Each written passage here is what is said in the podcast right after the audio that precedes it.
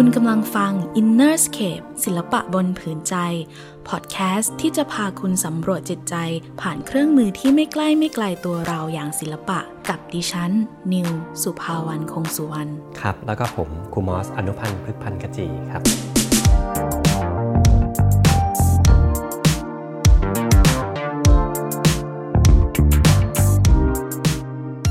ครูมอสคะเด็กๆเวลาระบายสีเนี่ย เขาจะจดจ่อกับมันได้มากน้อยแค่ไหนคะคุณพ่อคุณแม่หลายคนเนี่ยอาจจะไม่แน่ใจนะคะ ว่าเอเราต้องปล่อยให้เขาได้ขยับได้สนุกสมวัยหรือต้องพยายามให้เขาโฟกัสและจดจ่อไปกับการระบายสีตรงหน้าได้นานๆ แล้วจะทำยังไงดีคะ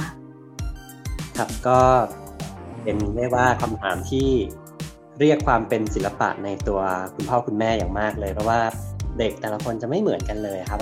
ครั้งนี้เราก็ต้องมานั่งสังเกต ลูกๆของเรากัน แล้วก็วันนี้เราจะให้ข้อคิดที่สำคัญ เพราะว่ามันก็จะเป็นมุมมองออที่สอดคล้องกับแต่ละบ้านด้วยนะครับ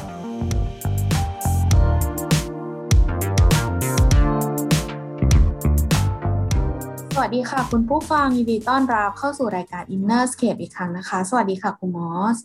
ครับ สวัสดีครับนิววันเมื่อตอนที่แล้วเราได้พูดถึงประเด็นสำคัญกันไปคือเรื่อง art from home นะคะว่าเออเด็กๆจะระบายสีที่บ้านยังไง แล้วจากตอนที่แล้วเนี่ยก็มีคำถามที่เราได้ทิ้งท้ายกันไว้เรื่องการจดจ่อของเด็กๆค่ะคุณมอสว่า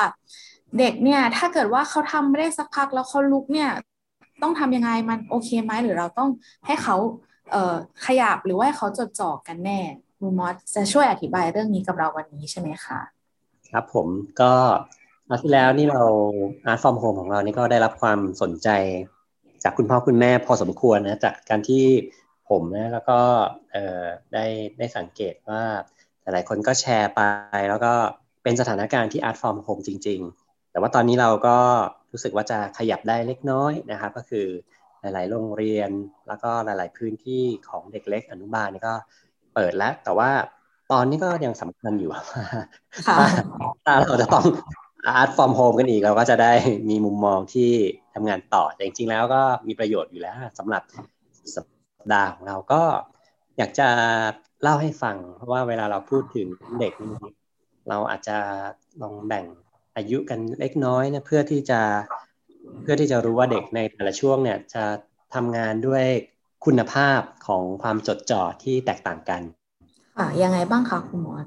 ครับเราก็มองมองตั้งแต่เด็กเรียกว่าเด็กช่วงเล็กเลยก่อนอนุบาลอีกนะครับ ก็คือส่วนถึงหกใช่ไหมคะครับ จริงๆแล้วสักศูนย์ถึงสามก่อนแล้วก็เราก็เห็นว่าถ้าเขาถ้าเขาอยู่ในวัยที่ศูนย์ถึงสามเนี่ย ส่วนใหญ่กิจกิจกรรมของเขาเนี่ยก็จะเป็นเรื่องของการสัมผัสหรือว่าผัสสะ นะครับ ของการเล่นนะแต่ว่าประเด็นของของการเล่นเนี่ย มันจะมีลักษณะที่บางครั้งเด็กบางคนเนี่ยอาจจะไม่ได้จดจ่ออยู่กับการเล่นเออนานนักในในแต่ละกิจกรรม ฉะนั้นถ้าบางบ้านเนี่ยลองสังเกตดูนะครับว่าน้องๆ เนี่ยเขาเริ่มหยิบจับอะไรขึ้นมาเล่นบ้าง แล้วก็ลองดูว่าสิ่งสิ่งที่เขาเล่นเนี่ยเขาเล่นได้อย่างยาวนานไหมหรือว่ามีคุณ คุณภาพของการเล่นอย่างไรเนี่ยเราก็จะเห็นได้ว่าบางบ้านเนี่ยเด็กเล่นแป๊บเดียวแล้วก็เปลี่ยนเปลี่ยนไปทำอย่างอื่น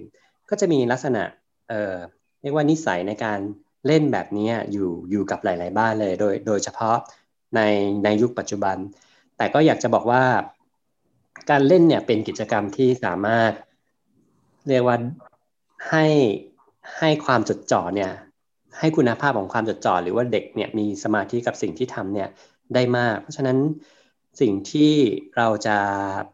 มีโอกาสตอนนี้ครับก็คือเริ่มเริ่มสร้างคุณภาพของความจดจ่อเนี่ยก็คือคุณพ่อคุณแม่เนี่ยน่าจะไม่ถึงกับปล่อยให้เขาเล่นตามลำพังนัก แต่ว่าเราสามารถเล่นไปกับลูกๆได้นะครับ จริงๆแล้วการการเล่นไปกับลูกๆเนี่ยบางทีก็เป็นเป็นการเล่นไปด้วยกันเนี่ยแหละครับก็คือไม่ว่าเขาจะหยิบจับกิ่งไม้เอ่อเปลือกหอยก้อนหินมามาเล่นหรือมาต่อกัน เป็นรูปทรงหรือหรือนั่งเล่นอยู่ตรงมุมใดมุมหนึ่งของสนามในบ้านเนี่ยพ่อแม่สามารถเป็น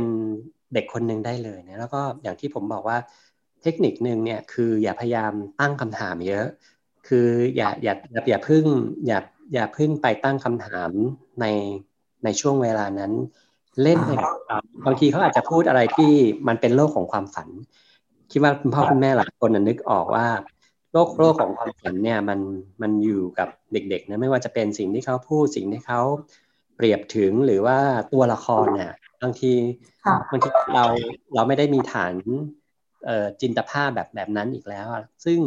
ซึ่งสิ่งต่างๆที่เด็กเล่นในในช่วงเวลาเนี้ยที่เขาเห็นมดตัวหนึ่งเดินมาที่ ใบไม้ที่เขากำลังเล่นอยู่เนี่ย เด็กหลายคนเนี่ยเขาสามารถที่จะเรียกว่าไม่ไปบี้หรือว่าไม่ไม่ไปฆ่าได้เลยเขาเราสามารถมีมีตัวละครหรือให้ความดูแลสัตว์เล็ก ๆ น้อยๆที่อยู่ในสนามเนี่ยโดยที่เขาไม่ไม่ไปรังแกเราใช้คำนี้ เพราะฉะนั้นเนี่ยความเมตตาต่อสัตว์เนี่ยหรือความเรียกว่าความรักเนี่ยสิ่งในในระหว่างมนุษย์กับสัตว์เนี่ยเราสามารถเริ่มต้นได้ อันนี้ผมเปรียบเทียบสัตว์เล็กๆนะเพราะว่า เพราะว่าบทพื้นเด็กก็จะเล่นเป็นเป็นส่วนมาก ทีนี้ในในการเล่นของเด็กเนี่ยมันสอดคล้องกับเรื่องของการวาดการระบายยังไงเรา เราเรามาดูที่ว่าเด็กเล็กเนี่ยพอสักช่วงสามสี่ขวบเนี่ยเมื่อกี้เราพูดถึงเด็กเล็กมากๆเนี่ยเขาเขาจะยังไม่ค่อยทำอาร์ตมากนัก แต่ว่าแต่ว่าสิ่งที่เขาปรากฏเนี่ยไม่ว่าจะเป็นบนพื้นดินเนี่ยบางทีเขาใช้เอ่อเรียกว่ากิ่งไม้หรือก้อนหินเนี่ยขีด เป็นเส้นต่างๆ เหมือนเหมือนเขากำลังสำรวจธรรมชาติในภวังของเขาอย่างนี้ใช่ไหมคะเราสามารถเราสามารถเชื่อมโยงไปที่การลากเส้นของเด็กได้เลย เพียงแต่ว่าจากพื้นดินเนี่ยจริง ๆ แล้วมันคือกระดาษนั่นเองครับนิวก็คืออ๋อค่ะคือเขาเขาเริ่มเขาเริ่มเอ่อสิ่งอย่างหนึ่งที่เราเรามักจะพูดสิ่งนี้ก็คือว่ามันเป็นสัญชาตญาณนะของการลากเส้น ซึ่งการลากเส้นเนี่ย ถ้าเขาไม่ได้อยู่ในบ้านเนี่ยเขาอยู่ที่ดินหรือว่าอยู่ที่สนามรอบๆบบ้านของเขาเนี่ย หรือบางบางบ้านก็อาจจะไปออกที่กำแพงบ้านเนี่ยนั่นเนี่ยเขาเขาจะลากเส้นแล้วสังเกตให้ดีนะว่าดินเนี่ยมันใหญ่กว่ากระดาษมากเพราะฉะนั้นเนี่ยการลากเส้นของเด็กเนี่ย ถ้าบ้านไหนอาจจะมีพื้นที่เล็ก ๆ เนี่ย สมัยนี้ก็บางบ้านก็อาจจะห้าสิบตารางวาหรือร้อยตารางวาเนี่ย ก็จะเห็นว่าเขาเขาเขาลากมันอย่างอิสระ อันเนี้ย อันนี้คือจุดหนึ่งที่ผมอยากจะเชื่อมโยงระหว่างว่าการเล่นบวกกับการลากเส้นค่ะ ซึ่งซึ่งเขาสิ่งที่เขากำลังลากเนี่ย มันมันทำงานไปที่มือโดยตรงนะคือ เรียกว่าไม่ได้ตั้งใจเลยว่าวันนี้ฉันจะวาดอะไร แต่ว่าตัวของเขาทำงานตามสัญชาตญาณจากการลากเส้นครับนั้นอันนี้ก็เป็นจุดแรกที่คุณพ่อคุณแม่เนี่ยจะสังเกตได้ว่า เนี่ยแหละ เออ ที่ผมใช้คำว่าคุณภาพของการเล่น เพราะฉะนั้นคุณภาพของการเล่นสำหรับเด็กเนี่ยการการเล่นในแบบเนี้ยเรียกว่ามีเราว่ามีชีวิตชีวา หรือว่ามีจินตภาพนะครับ ซึ่งมันไม่เหมือนกับการเล่นในแพดหรือว่าโทรศัพท์นะมันมันจะอีกอย่างหนึ่งทันที เพราะว่าเราเราอยู่แล้วว่าการการเล่นใน pad หรือในโทรศัพท์เนี่ยมันไม่มี interaction บางกับกับกับ สิ่งมีชีวิตนะครับฉะนั้นเนี่ยผมผมผมให้ความสำคัญว่า ดินหญ้าพืชดอกไม้มีชีวิตนะเขาเขาไม่ได้เล่นกับสิ่งที่ไม่มีชีวิตนะ ถึงแม้เขาจะเล่นกับดอกไม้กับกิ่งไม้กับพืช แต่เขาอยู่กับสิ่งที่เราถือว่ามีชีวิตชีวานะครับสำหรับตรงนี้เนี่ยก็คือเป็นเป็นจุดเริ่มต้น ทีนี้คำถามที่เราตั้งไว้ตอนเปิดรายการเนี่ย คือ คือถ้าเราไม่ได้สร้างสิ่งเหล่านี้ไว้ตั้งแต่แรกเนี่ย แล้วเราก็อยากจะให้ลูกเนี่ยเชื่อมโยงกับธรรมชาติ มันก็จะมันก็จะเป็นอีกแบบหนึ่งก็พูดง่ายๆว่า เราชวนเด็กที่อยู่ในจอเนี่ย หรืออยู่ในมือถือหรือว่าอยู่ในอะไรก็แล้วแต่เนี่ยที่ที่ที่ดึงดูดเด็กปัจจุบันเนี่ยให้ให้เข้าใกล้กับตรงนั้นเนี่ยเร็วเกินเนี่ยพอกลับมาในธรรมชาติเนี่ย มันจะอยู่ยาก เอาลองสังเกตดูว่าเขาจะหนึ่งร้อนบ้างสองก็คือเขาจะไม่ได้อยู่ได้ได้อย่างราบรื่นมันจะมีมันจะมีสิ่งต่างๆเนี่ยมารบรบกวนเขาแล้วก็ดึงให้เขาออกออกจากเอ่อการรู้สึกการเล่นแบบนี้คือทั้งจินตภาพก็จะไม่ค่อยทำงานเท่าไหร่คือเขาอาจจะเห็นสิ่งต่างๆ แต่ว่าจินตภาพของเขาเนี่ยมันไม่ได้ มันไม่ได้ชวนให้เขาว่าลงไปนั่งดูว่าเออเขาจะหยิบก้อนหินมาทำอะไร หรือว่าเดินไปตรงนี้ไปสำรวจ อันนี้เราจะเห็นชัดเลยว่า เด็กที่เด็กที่เอ่อมีความจดจ่อน้อย พอเราชวนออกมาเล่น ไม่ว่าจะเป็นเล่นที่ outdoor หรือว่าเป็นเป็นมุมเด็กเล่นเนี่ยแรกๆเนี่ยจะมีความติดขัดในเรื่องของจินตภาพ หมายถึงจินตภาพเนี่ยมันไม่ มันไม่ถูกเปิดประตูตั้งแต่แรกเพราะเราปิดประตูมันสนิทแล้วเราเราไปทำกับอย่างอื่น นั้นสิ่งที่สิ่งที่ต้องบอกว่าเราก็อย่าพึ่งท้อ เพราะว่าจริง ๆ แล้วมันต้องใช้เวลา อันนี้เราพูดในมุมของนักบำบัดด้วย หรือว่าในในในเรื่องของการศึกษาด้วยก็คือ ถ้าเราทำถ้าเรามีพื้นที่แบบเนี้ยทีละนิดทีละนิดทีละนิดเนี่ย เราสามารถว่า เรากำลังพูดการขยายการจดจ่อของเด็ก อืมเด็กเด็กจะเริ่มมีภาพจินตภาพเนี่ยมากขึ้น แต่ก็อย่างที่บอกว่าคอนเซปต์เราอะไม่ใช่จับเด็กไปอยู่ outdoor เออค่ะ แต่ว่าคุณพ่อคุณแม่หรือ หรือเพื่อนฝูงของเด็กนะครับค่ะสำคัญเลยที่ทำให้เด็กเนี่ย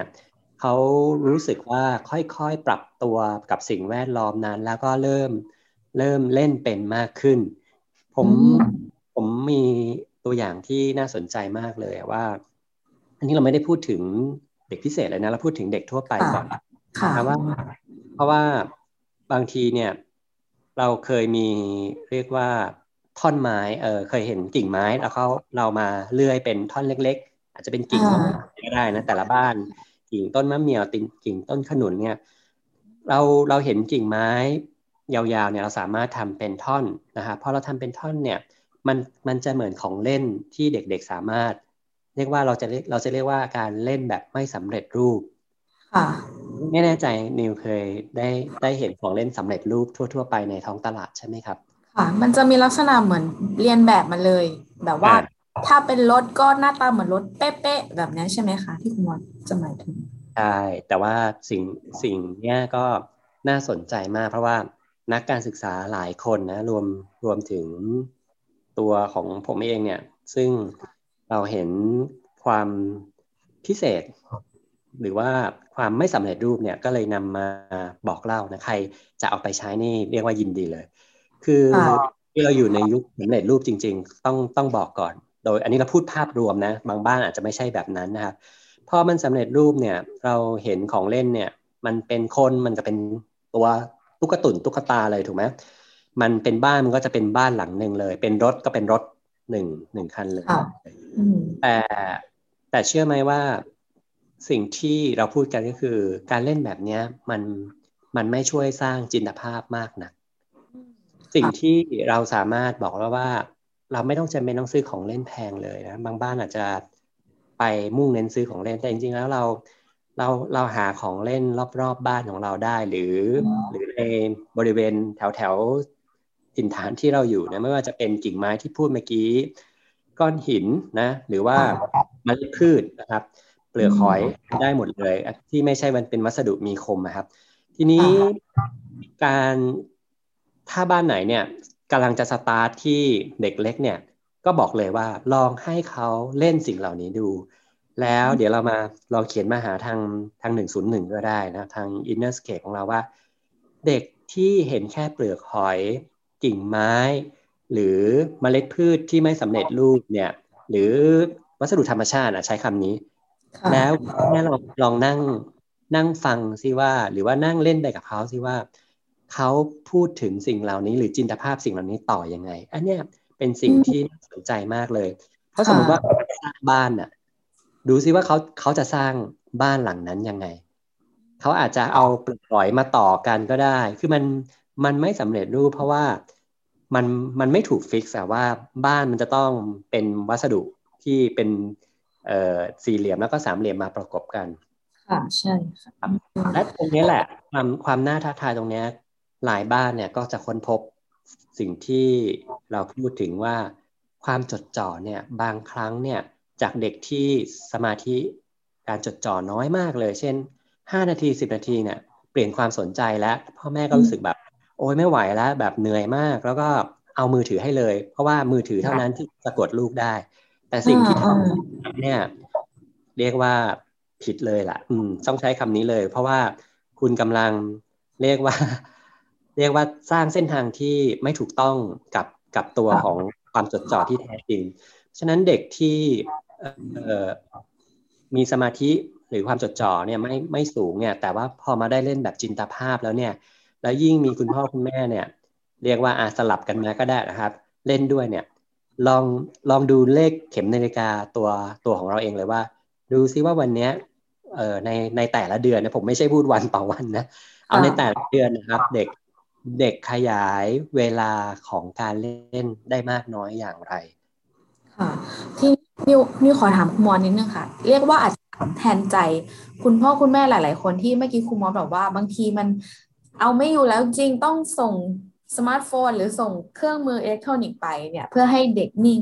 บางคนก็อาจจะบอกว่าเอ๊ในในเครื่องมือเหล่านั้นเนี่ยมันก็มีแอปพลิเคชันเนาะหรือว่ามีพื้นที่ ที่ให้เด็กอาจจะลากเส้นในนั้นได้นึกออกใช่ไหมคะมันก็จะมีแอปที่คำนองคล้าย ๆ ศิลปะอะไรอย่างเงี้ยค่ะ มันแทนกันไม่ได้หรือว่ามันต่างกับการเล่นกับธรรมชาติยังไงคะคุณหมอครับก็เราจะกลับไปที่จุดหลักของเราว่า inner scape เนี่ยมันเป็นพื้นที่ของภายใน เพราะฉะนั้นเนื้อหาสาระของศิลปะเนี่ยมันจะต้องมาจาก เรียกว่ากระบวนการของด้านในและสิ่งสำคัญที่สุดก็คือ เรากำลังพูดถึงความเป็นธรรมชาติใช่ไหมหมายถึงว่าถ้าถ้าเขาจะลากเส้นเนี่ยมันมันไม่ผ่านเรียกว่ามันไม่ผ่านเครื่องมือที่เป็นอิเล็กทรอนิกส์ไม่ไม่ใช่บอกว่าอิเล็กทรอนิกส์สร้างศิลปะไม่ได้นะผมผมเชื่อว่าอิเล็กทรอนิกส์ทุกวันนี้แอปต่าง ๆ เนี่ยทำอะไรได้แบบใกล้เคียงมากเลย แต่สิ่งหนึ่งที่มันมีความความแตกต่างเนี่ยสำหรับสำหรับเราแล้วเนี่ยเนี่ยก็คือเรื่องของ ความเป็นสีสันของธรรมชาติ ซึ่งมันมีมันมีมิติที่แตกต่างสำหรับสำหรับผู้คนทำงานอย่างผมที่มองว่า ถ้าเราให้ความเป็นธรรมชาติเนี่ยเราเราเราจะสัมผัสได้ว่าสิ่งสิ่งนี้คือความเป็นธรรมชาติ และอีกสิ่งหนึ่งอะก็คือสิ่งที่กำลังเรียกว่าเรียนแบบธรรมชาติค่ะครับมันแน่นอนที่สุดมันมันมันออกมาเหมือนกันก็คือเราบางคนก็อาจจะเรียกว่า สิ่งเนี้ยก็เรียกว่าผลงานศิลปะ อันนั้นก็คือจุดหนึ่งที่ที่นิวเอ่อถามผมมาแต่ว่าสิ่งที่แตกต่างก็คือเรียลเรียลก็คือแท้จริงนะครับ ก็คือ เราต้องการพลังชีวิตแหละ อืม พลังชีวิตของของของสิ่งต่างๆ และสิ่งที่สำคัญก็ก็อยากจะพูดไว้ตรงนี้เลยก็คือว่า sense of sight หรือว่าสัมผัสของการมองเห็นของเด็กเนี่ย เราต้องการเด็กได้รับเรียกว่าพื้นที่ของแสงธรรมชาติมากกว่าแสงที่ผ่านจอครับถ้าพูดขยายไปหน่อยนะแสงที่ผ่านจอ เราทราบกันดีอยู่แล้วว่ากว่าเราจะเห็นรูปร่างรูปทรงเนี่ย อันนี้อันนี้เราเอ่อถ้าเกิดเราวิดีโอคอลกันนี้เราก็เห็นเห็นภาพแบบหนึ่งแต่ว่าถ้ามันมาจากแอป หรือมาจากแอนิเมชันเนี่ยสิ่งต่างๆเนี่ยถูกปรุงแต่งทั้งนั้นเลย ค่ะครับแล้วก็มันก็เข้าเข้าสู่กระบวนการสำเร็จรูปอีก อย่างที่พูดไว้ก็มันมีมันมีนัยยะหนึ่งที่อยากจะเชื่อมโยงไปถึงนะฮะว่าทำไมเราถึงเราเราถึงพูดว่าเราอันนี้เรากำลังเน้นเรื่องเด็กเล็กนะครับคุณพ่อคุณแม่เดี๋ยวเราจะมองว่าคุณมอนี่เออห้ามใช้โทรศัพท์ไม่ไม่ไม่ขนาดนั้น แต่ว่าเรากำลังพูดโฟกัสว่าในเด็กเล็กเนี่ย ถ้าเรากำลังตั้งหลักชีวิตเนี่ย เรา เรียกว่าแทบจะไม่ใช้ไม่แตะเลยนะเขาก็ชัดเจนไปเลยว่า มันจะดีที่สุด แต่ว่าสิ่งสำคัญก็คือว่าเด็กที่ทำงานกับจินตภาพครับ ลายเส้นของเขามีความเรียกว่าหนึ่งบอกได้เลยมีความอิสระพ่อคุณแม่สองก็คือเขามีมีคำว่าอิสระภาพจริง ๆ ที่เราที่เราเนี่ยเอ่อที่ตัวเราทุกวันนี้แม้แต่ผู้ใหญ่เนี่ยเรา เราจะหามีนิ่งแบบนี้แบบนี้ยาก แต่ว่าเด็กเนี่ยหาความรู้สึกแบบนี้ภายภายภายในเจอ แต่ว่าถ้าเกิดเราเน้นเสพที่ภาพสำเร็จเนี่ยนี่เรากำลังพูดถึงความสำเร็จรูปเนะค่ะเออก็บอกว่าเด็กก็จะเริ่มใช้คำว่าความจำและเมมโมรีก็เพราะฉะนั้นพอวาดรูปออกมาเนี่ย แน่นอนที่สุดเด็กจำมาจากแอปใดแอปหนึ่งทำมาจากการดูคลิปใดคลิปหนึ่ง ฉะนั้นเนี่ยก็อยากอยากบอกว่า memory ไม่ใช่ imaginary สำหรับผมครับเด็กวาดรูปเหมือนการ์ตูนตัวนี้หรือตัวไอคอนตัวนี้ต่าง ๆ อะไรเงี้ยแต่แต่มันคือความความจำมันไม่ใช่มันไม่ใช่จินตภาพนั้นสิ่งสิ่งนี้แหละคือความแตกต่างระหว่างศิลปะที่เน้นเรื่องของ inner scape นะครับว่า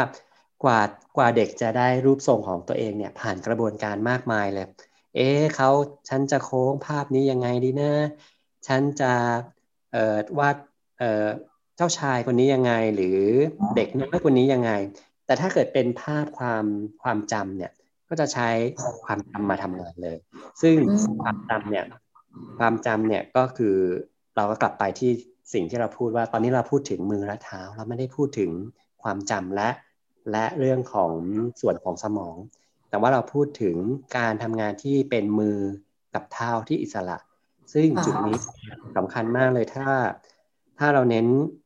จุดนี้การขยายความจดจ่อของเด็กเนี่ยจะจะ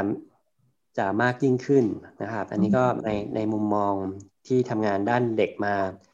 หลายสิบปีทีเดียวนะครับสำหรับการทำงานเด็กที่เออเรียกว่าเอาเราพูดง่ายๆว่ายังไม่ต้องพูดถึงปัญหา หนักๆนะเอาพูดถึงปัญหาพื้นฐานก่อนว่าทำไมทำไมไม่สามารถอยู่กับกิจกรรมใดกิจกรรมหนึ่งได้นานนะครับค่ะอืมค่ะโอ้วันนี้ถ้าเราฟังดีๆนะคะ มันเป็นองค์รวมอย่างมากเลย มันย้อนกลับไปพูดถึงหลาย ๆ เรื่องที่เราพูดกันมาแล้วนะคะ เรื่องแรกเลยคือเอ่อการให้เด็ก ๆ ได้อยู่กับธรรมชาติและอะไรที่ไม่ไม่ไม่ใช่สำเร็จรูปเนี่ย มันเชื่อมโยงกับ ความรู้สึกภายในมันเชื่อมโยงกับสัญชาตญาณของเขานะคะ บางทีอย่างที่คุณมอสบอกค่ะ หินก้อนเดียวใบไม้ก้อนเดียวเนี่ยเราไม่อาจรู้ได้เลยว่า มันเป็นอะไรในสายตาในความทรงจำหรือว่าในหัวใจเขาบ้างนะคะ ก็มีสิ่งหนึ่งที่พวกเราสองคนชวน คุณพ่อคุณแม่ทำมาทุกเทปก็คือ ตั้งต้นจากการสังเกตค่ะ ซึ่ง สิ่งที่คุณมอสอธิบายวันนี้ก็ได้พูดมาตลอดทางเลยนะคะ ว่าให้สังเกตดูว่าลูกๆของทุกคนนะคะทำอะไรอย่างไร เขาลากเส้นอยังไงแล้วก็เขาเห็นเขาจินตนาการมีจินตภาพอย่างไรค่ะ ก็วันนี้ได้ความรู้ครบถ้วนที่สำคัญคือดึงกลับไปที่ความหมายของ inner scape กันอีกทีเลยนิวชอบมาก ๆ เลยค่ะ ค่ะ ค่ะงั้นก็วันนี้เดี๋ยวนิวกับคุณมอสก็ต้องลาไปก่อนนะคะ เดี๋ยวตอนหน้าเราน่าจะมีอะไรที่สนุกสนุกและน่าสนใจมาให้คุณผู้ฟังฟังอีกค่ะ อย่าลืมติดตามอินเนสเคปตอนต่อไปนะคะ สวัสดีค่ะ สวัสดีครับ